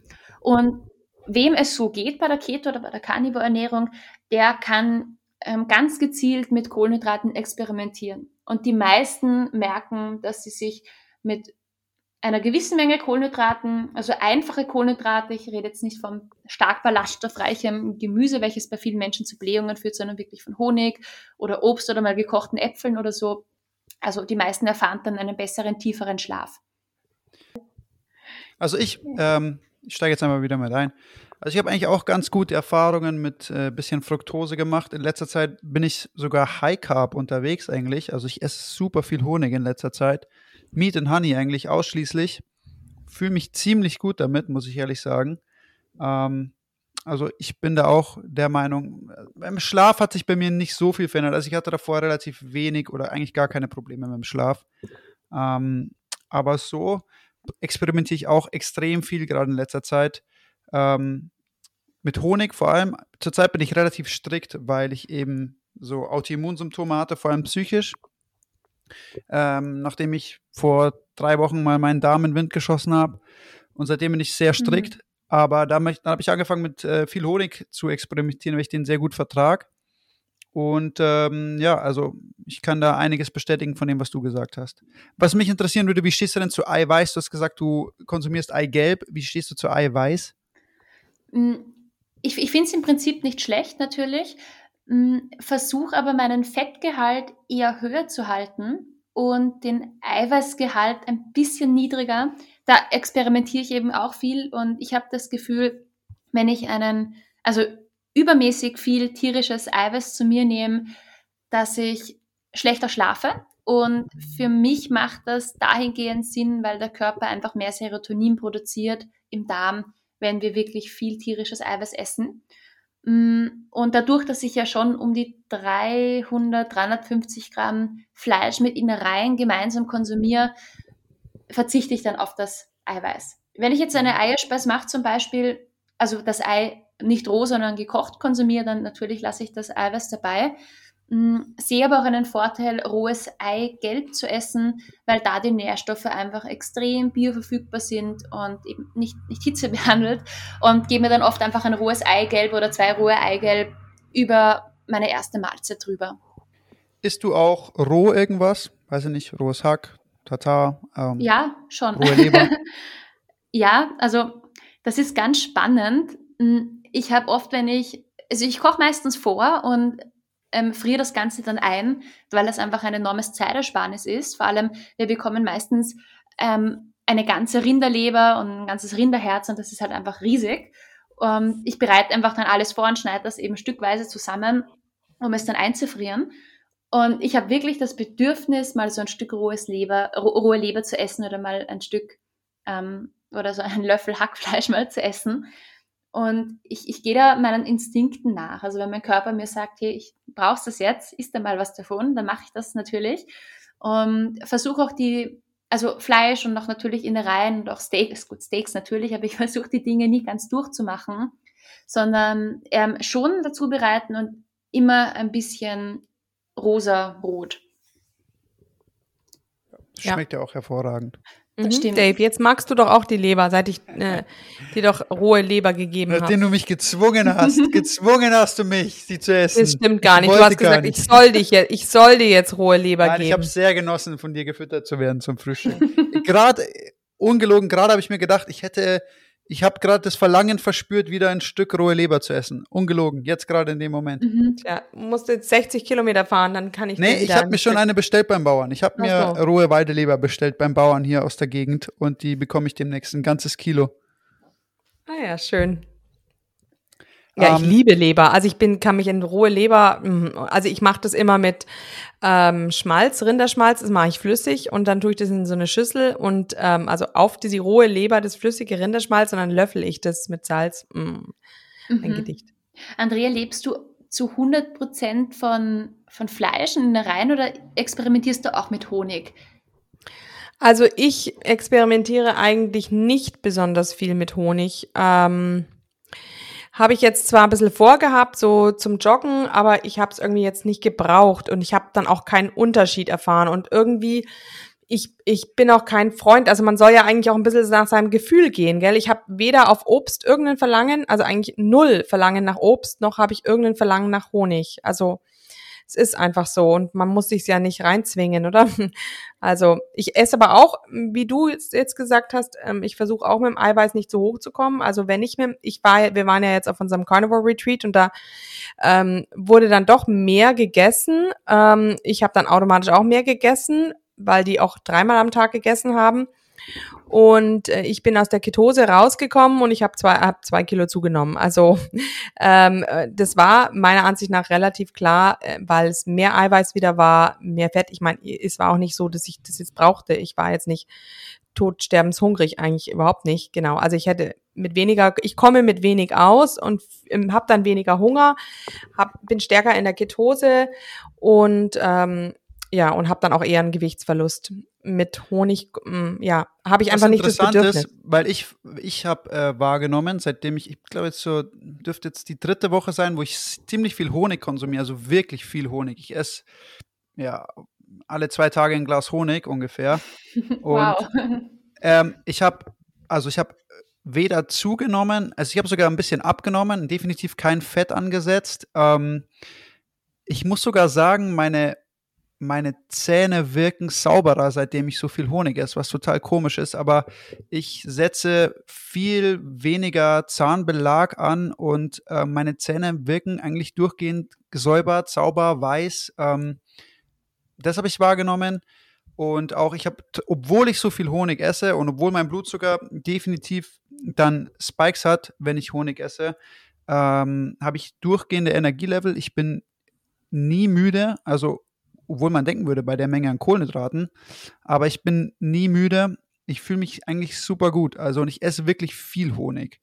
Ähm, also das, was mhm. ich jetzt so aus meinem Experiment die letzten drei Wochen sagen kann, bin ich echt überrascht teilweise auch. Äh, weil ich eigentlich dachte, also ursprünglich habe ich das gemacht, weil ich mir dachte, ich will jetzt einfach mal zwei Wochen auf gar nichts achten. Und wenn ich Bock auf Honig habe, esse ich einfach Honig. Und ähm, es hat sich dann so eingependelt, dass ich ziemlich viele Honig gegessen habe. Und dann dachte ich mir, ja, okay, dann nehme ich halt, dann nehme ich halt drei, vier Kilo zu, ist mir jetzt auch wurscht. Meine zwei Wochen kann man das schon mal machen. Aber das Gegenteil war der Fall. Also ähm, ich habe eher noch abgenommen, obwohl ich, ich habe 0,0 trainiert in den letzten drei Wochen. Wirklich keine einzige Trainingseinheit gemacht.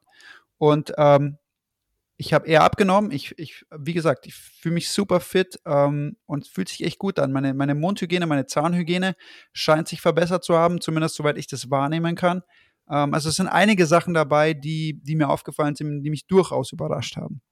Mhm, mhm. Ich denke ich denk auch, ich meine, du warst jetzt noch nie ein Typ, der irgendwie mit, mit Pfunden zu kämpfen hatte oder so. Ich denke, die Leute, die früher schon mal mit, mit Übergewicht zu kämpfen hatten oder mit mehr Pfunden, bei denen sind die Zellen halt halt ganz anders. Ähm, die sind vielleicht insulinresistenter und bei uns ist es dann besser, wenn man einen höheren Fettanteil hat und Kohlenhydrate weglässt und, und, und mit dem Eiweiß runtergeht vielleicht. Ich weiß es nicht. Wie ist es bei dir, Kathi, oder was denkst du dazu? Hm, ich glaube auch, wenn man metabolisch flexibel ist, wie wir es auch bei, bei, Kindern sehen, weil die natürlich noch nicht so, so krank sind, so kranke Zellen haben wie Erwachsene, die schon ein paar Jahre hier verbracht haben auf der Erde, ähm, dass es total okay ist, auch Kohlenhydrate zu essen. Und wir sehen das ja auch in, in so Völkern wie den Hatzer, die ja Jäger und Sammler sind und die da in einer ganz bestimmten Studie, die, die total interessant ist, wird erstens besprochen, dass sie ähm, diese angenommenen 100 Gramm Ballaststoffe gar nicht konsumieren, weil sie die Faserstoffe ausspucken und an ihren Wurzeln einfach nur rumkauen, um Zucker aufzunehmen.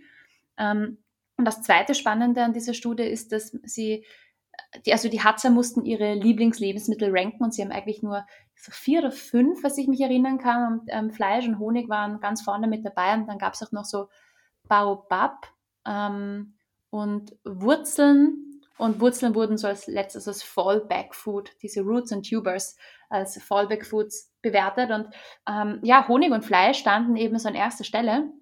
Und es gab ja schon ein paar so Ärzte und Wissenschaftler, die die Hatze halt besucht haben und mit denen gelebt haben geschaut haben, wie geht's denen und was die eben so berichten. Und Paul Saladino ist eben auch einer davon, der das gemacht hat, eben mit den Hatzer Zeit verbracht ähm, berichtet eben auch, dass das extrem gesunde, vitale Menschen sind, die Energie haben und lachen und, und wo eben alles passt. Und da siehst du kein Übergewicht oder Diabetes.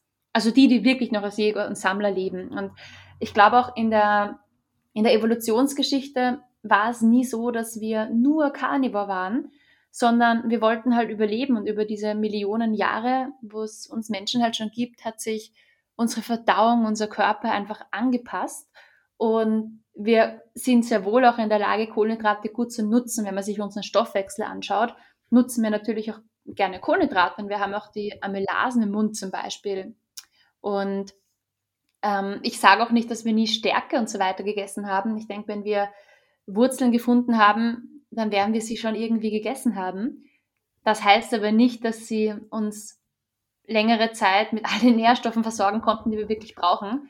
Und aus dem Grund sage ich auch immer, man sollte das Thema Ernährung nicht dogmatisch sehen und ich gebe dem Ganzen auch nicht so gerne einen Namen und sage jetzt, ich bin jetzt Keto und ich bin jetzt fix Carnivore oder vegan oder was auch immer, sondern mein Körper fühlt sich am wohlsten mit einer großen Menge an tierischen Produkten, also vor allem eben Fleischinnereien, Knochenbrühe, Fisch, Eiern, teilweise Rohmilch und ja, und ich experimentiere eben jetzt auch mit Obst und ähm, Honig und tut mir gut. Was isst du an, an Obst mhm. Alles, was regional und saisonal ist. Also tropisches Obst kommt eigentlich nicht vor. Momentan sind es Äpfel, Birnen und Zwetschgen, also Pflaumen ähm, Beeren im Sommer.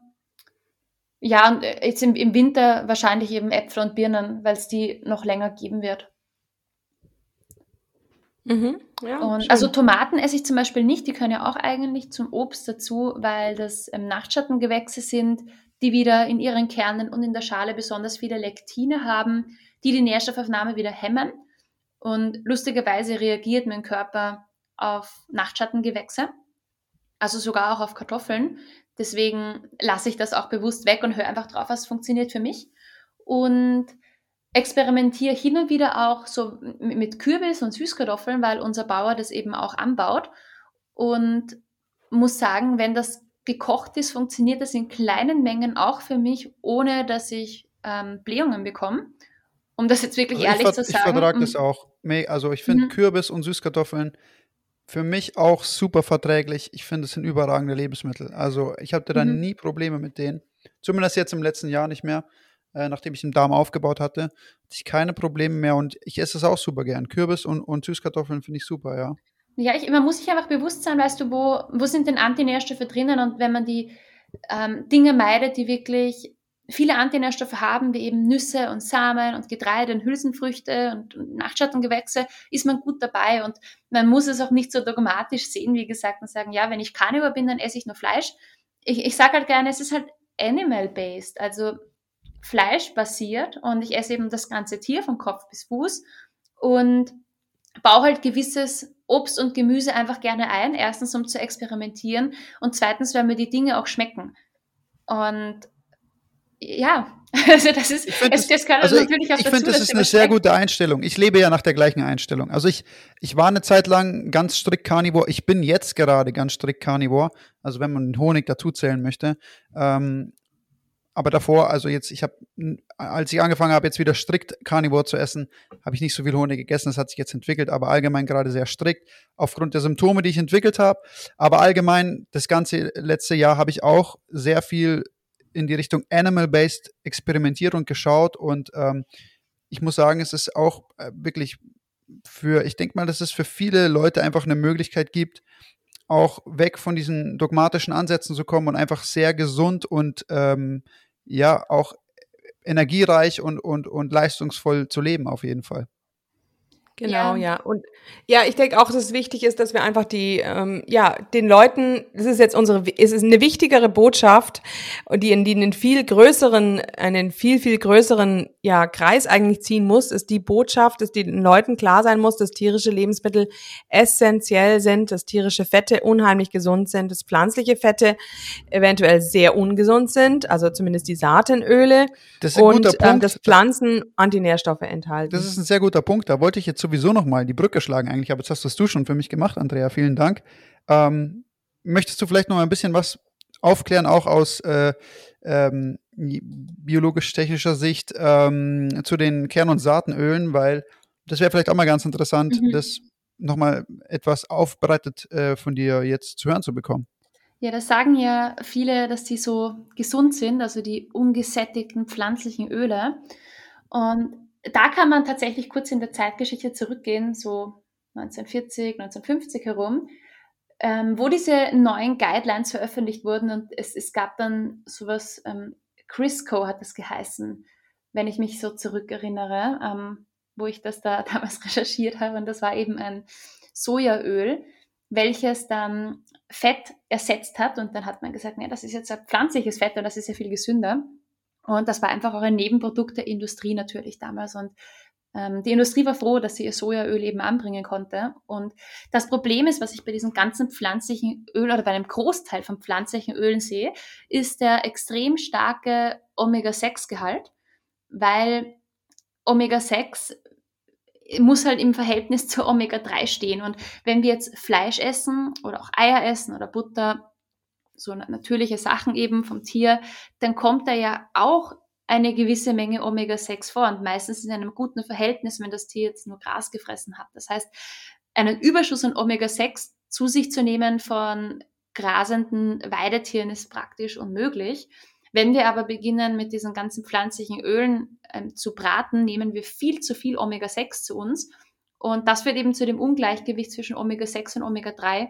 Und ab einem Verhältnis von ähm, 5 zu 1 circa beginnen halt im Körper Entzündungsprozesse, Nährstoffaufnahme funktioniert nicht mehr so gut, im Gehirn und in der Retina wird zu wenig Omega-3 eingelagert und das ist eben ein, ein großes Problem, dieses Ungleichgewicht. Und auf der anderen Seite sind die meisten pflanzlichen Öle einfach stark verarbeitet und oxidieren halt auch im Verarbeitungsprozess. Ich rede jetzt nicht von einem hochwertigen, kaltgepressten, nativen Olivenöl, welches durchaus mal konsumiert werden kann. Wenn jemand sagt, ich mag mal, weiß nicht, einen Karottensalat essen zum Beispiel. Ich finde rohe Karotten, wenn man sie gut verträgt, sind jetzt an sich kein Problem, können auch Vorteile haben. Man möchte vielleicht ein bisschen Olivenöl draufgeben. Alles fein und gut. Ich würde wirklich aber davon abraten, diese Saatenöle zu verwenden. Und Olivenöl hat eigentlich kaum, also Oliven generell ist ja eine Frucht, hat eigentlich kaum Antinährstoffe, hat auch kaum Omega-6 und Omega-3, sondern eigentlich viel Omega-9, also die Ölsäure, die auch teilweise gesundheitliche Vorteile haben kann im Körper, ähm, im Gegensatz zu der Linolsäure, also der pflanzlichen Omega-6-Fettsäure.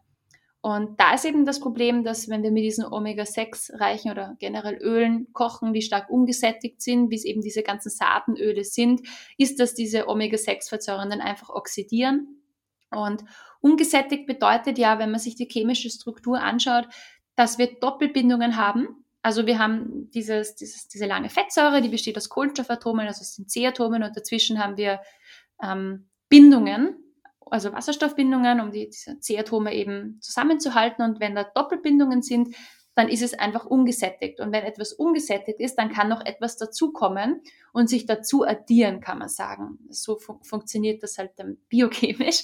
Und das wäre dann der Prozess der Oxidation. Wenn Sauerstoff dazukommt, dann addiert sich, können wir sagen, ein Sauerstoff dazu, die Doppelbindung wird aufgebrochen.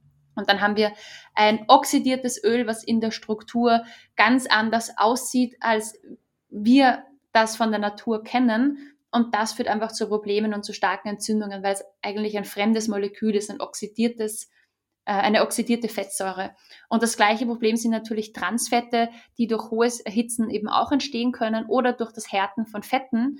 Und Transfette sind eben ja, chemisch hergestellte gehärtete Fette, wie es in Margarine zum Beispiel vorkommt, also gehärtetes Sonnenblumenöl ist das wo man ja auch sagt, ja, das ist doch viel besser als Butter, weil es enthält ja kein gesättigtes Fett, aber Transfett ist halt ähm, chemisch hergestelltes verdrehtes Fett, also man kann sich die Struktur von Transfetten ja mal anschauen, einfach mal googeln und Bilder eingeben und ähm, Transfett VS Cis-Fett eingeben. Cis ist die Struktur, die wir ähm, kennen aus der Natur, Trans kennen wir aber nicht, vor allem nicht, wenn es chemisch hergestellt wurde. Und wenn sich so ein verdrehtes Fett, was wir nicht kennen, in unsere Zellmembranen einlagert, dann entstehen auch Entzündungen und die Zellmembran wird einfach kaputt. Und deswegen wäre ich sehr vorsichtig mit den Ölen und den Fetten, die sehr neu sind, entweder im Labor produziert, in der Industrie produziert wurden oder aus irgendwelchen Samen und Kernen gepresst wurden, weil das gab es alles früher nicht. Und Fett ist ein extrem essentieller Nährstoff, der unseren Zellen Struktur gibt und unsere Zellmembranen baut, unser Gehirn baut, unsere Augen, ähm, also in, in, der Retina eben vorkommt, in der Muttermilch, in Spermien, zur Hormonbildung eben wichtig ist. Und deswegen muss man wirklich vorsichtig sein, welches Fett man konsumiert. Ja, okay, vielen okay. Dank für die Aufklärung. Das äh, ist immer wieder schön, auch das mal trotzdem, obwohl wir es ja schon selbst diverse Male erzählt haben und ähm, äh, auch andere Leute, die im Podcast waren, schon aufgeklärt haben, ist immer wieder interessant, es zu hören und von jemandem neu zu er erklärt zu bekommen. Vielen Dank. Ähm, hast du noch irgendwelche Sachen, die du interessant findest oder interessant finden würdest zum Ansprechen? Ähm, weiß nicht, möchtest du vielleicht ein bisschen auch auf, auf allgemein auf die Blutwerte eingehen, was da noch ganz interessant wäre, wenn man ähm, animal-based lebt, auf was man achten sollte? Kannst du da ein bisschen Einblick geben? Ja, ich glaube, das ist ein, noch ein guter Punkt. Ich empfehle ja auch den Menschen, mit denen ich arbeite, ähm, Bluttests zu machen. Ich finde es immer spannend, Vollblutanalysen zu machen. Also nicht nur eine Serumblutanalyse, sondern wirklich die Blutzellen anzuschauen, welche Mineralstoffe sind in der Blutzelle. Bei Magnesium und Kalium ist es zum Beispiel sehr aufschlussreich, weil da finden wir im, also einen Großteil in den Zellen und nicht im Serum. Und nur weil im Serum etwas nachgewiesen wird, heißt das nicht, dass wir in der Blutzelle genug haben oder in der, in der Zelle generell genug haben. Also deswegen Vollblutanalysen für Mineralstoffe und Vitamine finde ich spannend. Und so sollte man sich auch durch Cholesterinwerte nicht durcheinander bringen lassen, sondern also man kann sich das Gesamtcholesterin anschauen. Ich finde das nicht besonders aussagekräftig. Ich habe lieber ein höheres Cholesterin als ein niedrigeres, weil Cholesterin so ein wichtiger Nährstoff ist. Hm, man kann sich dann LDL und HDL anschauen, was auch noch nicht wirklich aus, ähm, aufschlussreich ist. Was aber dann spannend ist, wenn wir sehen, wir haben sehr wenig HDL und sehr viel LDL und vielleicht auch noch erhöhte Triglyceride und Entzündungswerte. Da wäre mein nächster Tipp, oder da, da würde ich mal sagen, okay, mal Vorsicht, schauen wir mal weiter. Da würde ich eine Cholesterin, also eine LDL-Partikelanalyse machen, sprich, also LDL ist ja nicht wirklich Cholesterin, es ist ja einfach nur ein Lipoprotein, also ein Transporter oder ein Taxi, welches Cholesterin und Fett und auch fettlösliche Vitamine durch unser Blut herumfährt und an die Zellen liefert. Und das Problem ist, bei LDL, LDL kann oxidieren, wenn wir einen erhöhten Blutzuckerspiegel haben vor allem und dann wird der LDL-Rezeptor kaputt, kann nicht mehr wirklich aufgenommen, das LDL kann nicht mehr wirklich aufgenommen werden, ähm, kann auch Cholesterin nicht mehr richtig abliefern, so steigt dann LDL. Und da war es immer spannend, wie groß sind denn die LDL-Partikel? Und da gibt es eben vor allem zwei verschiedene, eben die großen Typ A-Partikel, das sind die fluffigen, die eigentlich nicht wirklich zu Problemen führen. Und dann gibt es auch noch die, die, die Small Dense LDL, also SD-LDL-Partikel. Typ B kann man auch sagen, die sind sehr klein und dicht und oftmals oxidiert und die können besonders gut in der Zellmembran, also Entschuldigung, Zellmembran sage ich, in der, in der inneren Schicht vom Blutgefäß, in der Intima stecken bleiben und dort weiter oxidieren und dann zu Entzündungen beitragen und so auch zur Arteriosklerose. Ähm, erhöhte Triglyceride geben meistens eine Aussage darüber, ob wir zu viel Zucker, zu viel verarbeitete Kohlenhydrate essen. Der Langzeitzucker HbA1c gibt auch eine, eine gute Aussage darüber, ob wir vielleicht in Richtung Insulinresistenz tendieren, was auch nicht wirklich gut ist, weil Menschen mit Diabetes und Insulinresistenz haben ein viel höheres Risiko, Atherosklerose zu bekommen, als Menschen, die metabolisch flexibel sind.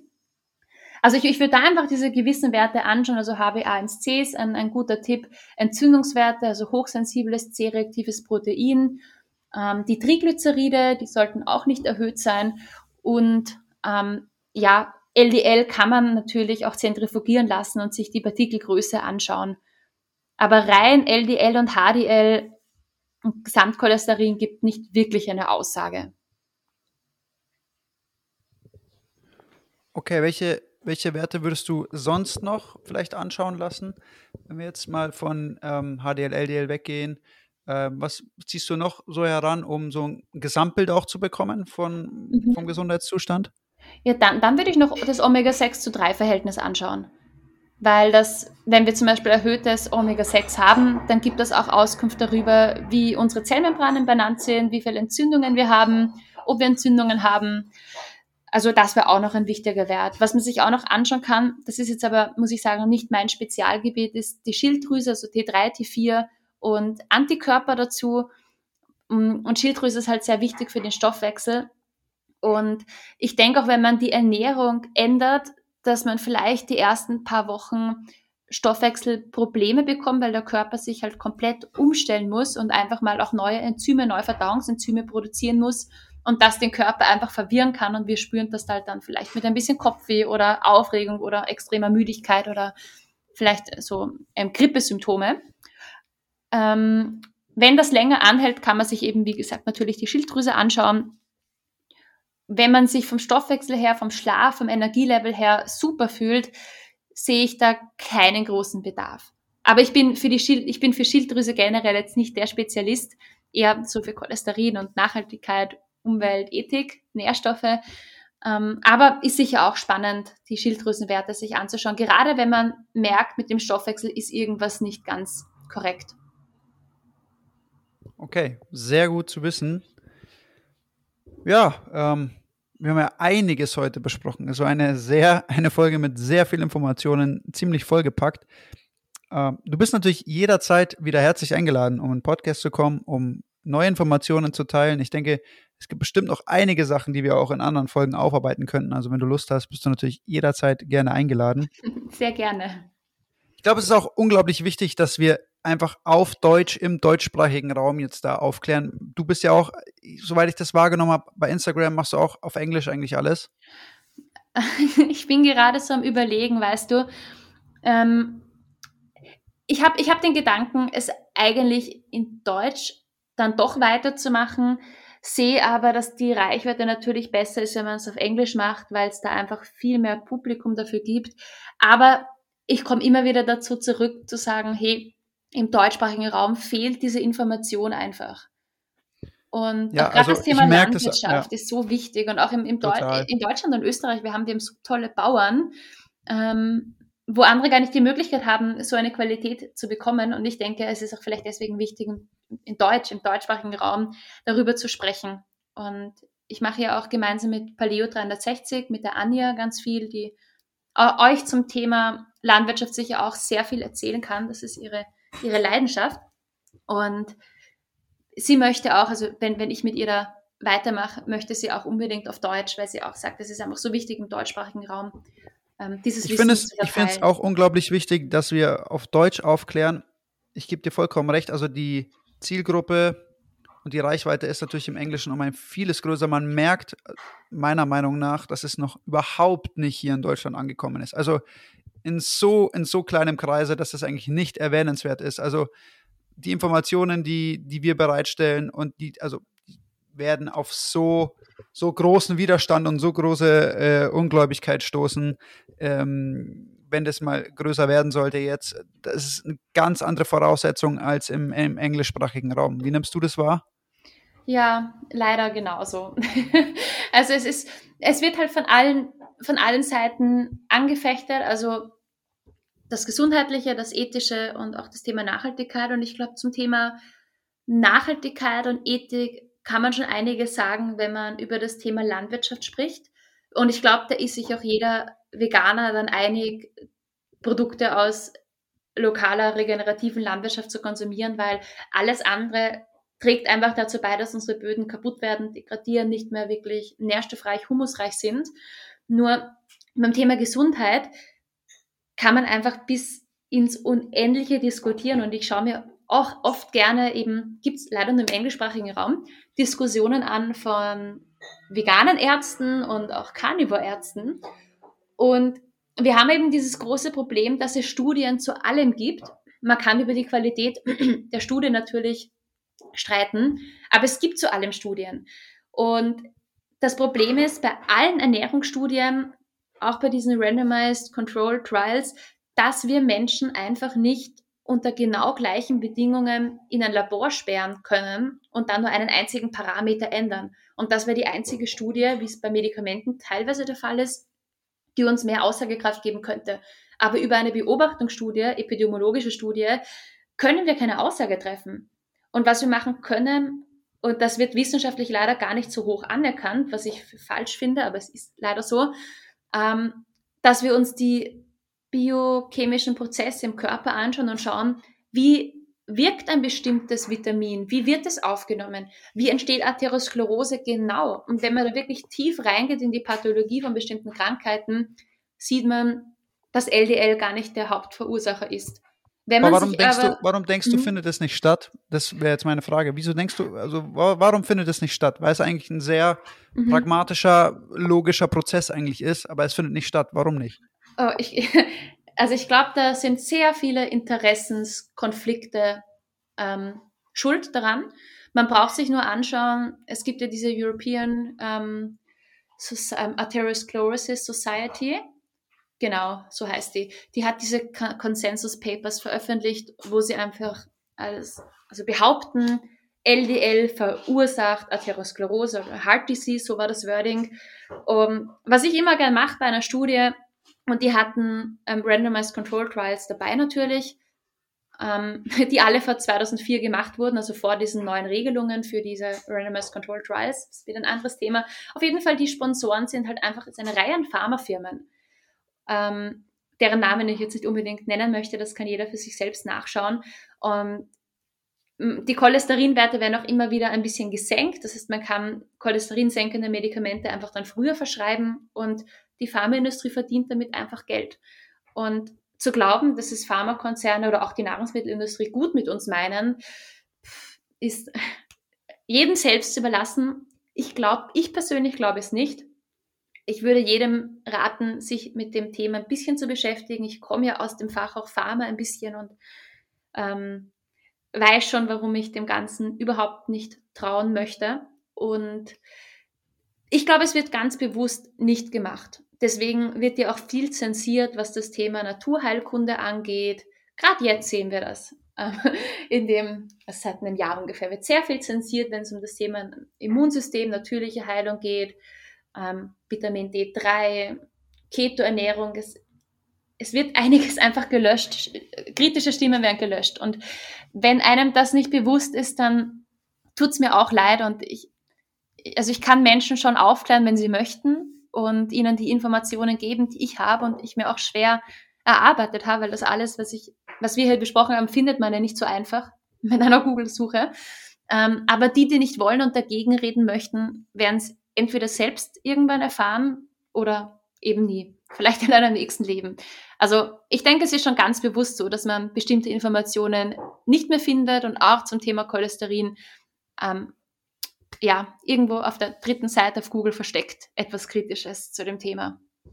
Ja, und ich finde also auch meiner Ansicht nach, die Veganer haben immer, ähm, die haben also wirklich die Studien, ja, die Studien sind das Einzige, was sie haben. Mhm. Weil wenn du sie anschaust und Fotos von ihnen machst oder von, vom Dr. Greger, ja, zum Beispiel, ich meine, klar, es gibt vielleicht manche, die gepusht sind, aber auch da ähm, sieht man nicht oft wirklich Leute, die wirklich ripped sind, zum Beispiel. Mhm. Also Gut, kann man jetzt sagen, das, das hat überhaupt nichts mit Gesundheit zu tun, aber ich behaupte, naja, ich bin auch stolz, wenn mein Hund schön muskulös ausschaut und nicht ausschaut wie, wie, wie eine Kugel. Ähm, ich dachte schon, du sagst, es ist dein Mann, aber. Ach so, mein Mann. mein, Mann mein Mann macht sich für seinen Lebensstil relativ gut, genau. Der Grüße ist auch animal-based, gell? Grüße an Chris gehen raus, vielleicht hört er die Folge.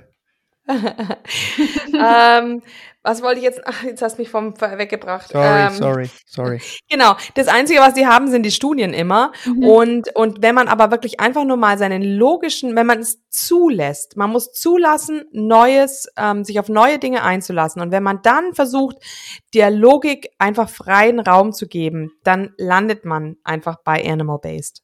Ja. Vor allem ja. dieser Studienwahn, er gibt mir sowas von auf den Sack, das ist unglaublich. Ja, hast du eine Studie dazu? Ja, nee, aber probier's doch einfach mal aus. Also, in zwei Jahren gibt es eine Studie, die sagt, irgendwie Kieselsteine sind gesund, und dann fressen alle Kieselsteine, weil es irgendeine Studie gesagt hat. ja, gut, Dave. Ja. Soweit sind wir wirklich schon. Wenn, wenn, ja, wenn eine Studie rauskommt und sagt, ja, esst am Tag 500 Gramm Kieselsteine, weil es irgendwie gut ist, dann gibt es Leute, die das vehement verteidigen werden und sagen, aber da gibt es eine Studie dazu und Kieselsteine, die sind gut, ich habe selber ausprobiert und die laufen halt rum wie Zombies, aber die Studie sagt, hey, Kieselsteine sind gut, okay, ja, dann, dann muss es auch irgendwie natürlich, dann muss es natürlich auch stimmen.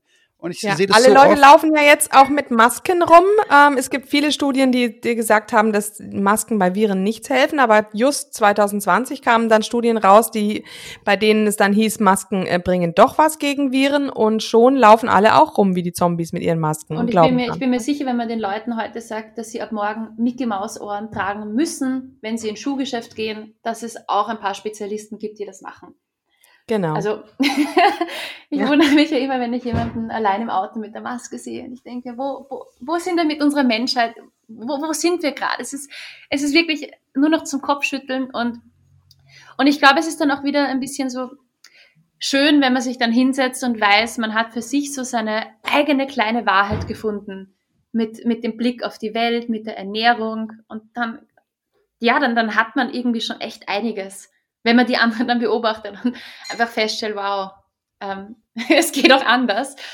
Also denke ich auch, auch wenn, wenn, wenn wir hier noch klein sind mit unserer Bubble, mit, dieser kleinen Mini-Carnivore-Community oder Animal-Based Community, ich denke, es wird genau die Leute erreichen, die es hören müssen oder hören wollen.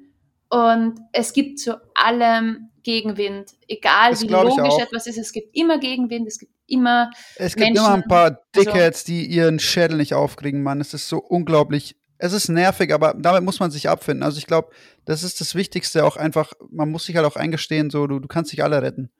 Also es mhm. Aber das Interessante ist, ist es oft ein bisschen so eine Bekehrung. Also es ist eine, was wir immer im Grunde durchgemacht haben, Dave oder Kati, das war eine Bekehrung. Und bei einer Bekehrung gibt's, die geht, gibt es meistens nur in eine Richtung und nicht in die Richtung zurück. Mhm. Ähm, und deshalb, wir haben ja auch viele Vegane, Vegane, die, die sind, die bleiben nicht dabei, sondern irgendwann kommen sie da drauf. Und dann, wenn man dann bei Animal Based angelangt ist, dann ist man meistens fest davon überzeugt und geht nicht mehr zurück. Und das ist ein Zeichen, dass es eigentlich schon ja, dass wir auf einem guten Weg sind. Aber ja. das, wie, wie, genau, das wäre so eine Frage, die ich, die ich jetzt noch äh, weitergeben würde an dich, Kathi. Wie, wie siehst du der ganzen oder wie stehst du der ganzen Sache gegenüber? Glaubst du, dass es wirklich äh, irgendwann mal einen Umschwung geben wird oder dass wir die nächsten 10 bis, keine Ahnung, 50 Jahre nach wie vor ein Nischendasein ähm, äh, haben werden und nach wie vor diesen pflanzenbasierten Ernährungspropaganda gegenüberstehen werden und einfach da keine Fortschritte auch machen werden. Wie schätzt du das für dich ein? Bist du da eher optimistisch oder äh, siehst du es auch? Ich sehe es in dem Fall sehr, sehr pessimistisch. Also ich glaube, dass mhm. es noch viel, viel schlimmer werden wird und ich glaube, dass es, ja, ja es wird äh, Ausmaße annehmen, die, die, ja, ich, ja, ich will es gar nicht ich, ausführen. Ich, ich, ich sehe es genauso und ähm, wenn wir uns anschauen. Eben, du, du hast diese Plant-Based Propaganda angesprochen. Bill Gates sagt ja selbst, ähm, irgendwann essen wir alle nur Lab-Meat, also Laborfleisch. Und irgendwann wird sicher Klimalockdowns und Fleischverbote geben. Das ist alles noch eine wilde Verschwörungstheorie. Aber gewisse Dinge waren vor einem Jahr eine Verschwörungstheorie und mich hat man dafür ausgelacht und jetzt ist das alles wahr geworden. Und ich denke mir immer so, hey, ich kann die Welt leider alleine nicht ändern wahrscheinlich auch nicht wir als kleine Bubble. Aber ich glaube nicht, dass man die kleinen regionalen Bauern, die fünf Kühe auf der Weide stehen haben, ausrotten wird. Die einen abbezahlten Hof haben, keine Schulden haben. Ich glaube, dass die bestehen bleiben können. Und das ist meine Hoffnung, ähm, dass wir weiterhin so leben können und dass es vielleicht sogar wachsen wird, wenn das Verständnis für Landwirtschaft einfach wächst und einfach im, im Kleinen die, die Konsumenten sagen, hey, nein, wir unterstützen unsere Bauern und das ist uns wichtig und der, der Bauer halt autark ist. Und wenn man so einen Bauern kennt, glaube ich, ähm, dass es für, für uns weiterhin funktionieren wird. Ähm, global gesehen sehe ich ähm, schwarz. also nicht gut. Ich glaube, also ich glaube einerseits, dass in den nächsten Jahren die Preise für Fleisch so exorbitant ansteigen werden, dass sich der Großteil gar nicht mehr leisten kann. Also die werden mhm. quasi indirekt dieses versuchen, zumindest dieses Lebensmittel auszulöschen. Ähm, dem sollte man sich mal auch ganz klar bewusst sein, glaube ich, dass das passieren wird. Also das ist, glaube ich, unabdingbar.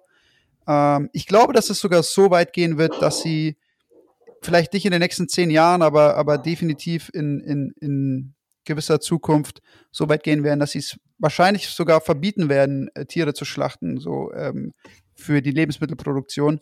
Egal, ob das jetzt ein Bauer ist oder, oder ein Großbetrieb. Ich bin mir sicher, dass sie so weit gehen werden auch, weil diese Agenda einfach so festgesetzt ist und, ähm, und so vehement verfolgt wird, dass ich glaube, da führt kein Weg daran vorbei. Ich glaube, dass für jeden Einzelnen von uns, wenn er sagt, er möchte das essen und, und mhm. sich so ernähren, dass es der Gesund seiner Gesundheit entspricht, glaube ich, führt der Weg in den nächsten 10 bis 20 Jahren nicht an der Selbstversorgung vorbei.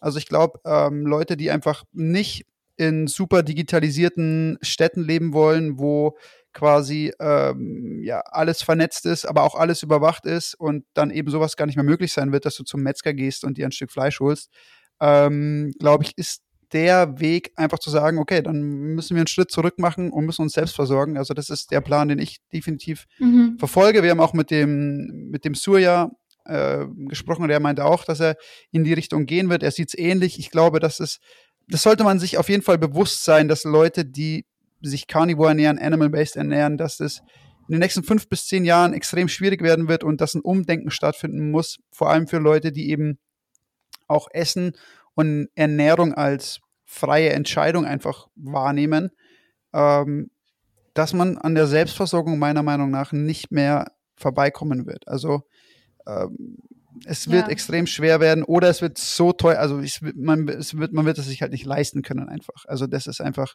äh, der Punkt, an dem es wahrscheinlich an allererster Stelle scheitern wird.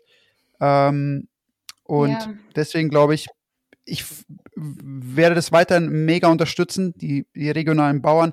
Selbst da glaube ich, dass die in den nächsten zehn Jahren größtenteils auch aussterben werden, alle.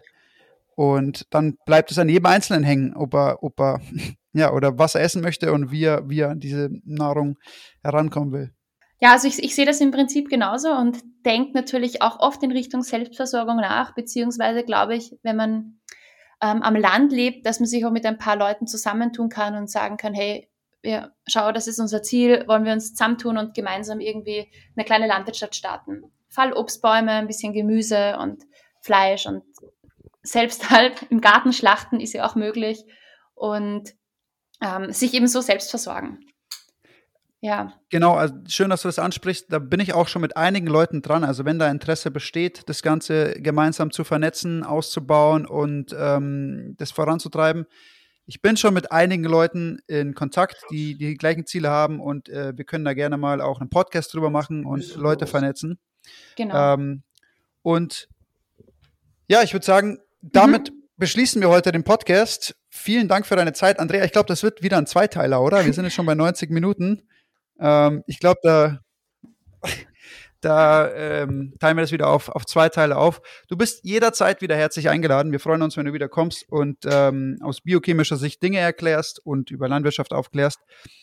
Ansonsten, Andrea, würde sagen, ja. machen wir Schluss für heute, oder? Genau, bis dann. Tschüss. Danke euch. Tschüss. Alles klar, wiederschauen, Freunde. Und hier unser Haftungsausschluss. Alle Inhalte im Podcast werden von uns mit größter Sorgfalt recherchiert und publiziert. Dennoch übernehmen wir keine Haftung für die Richtigkeit, Vollständigkeit oder Aktualität der Informationen. Sie stellen unsere persönliche, subjektive Meinung dar und ersetzen auch keine medizinische Diagnose oder ärztliche Beratung. Dasselbe gilt für unsere Gäste. Konsultieren Sie bei Fragen oder Beschwerden immer Ihren behandelnden Arzt.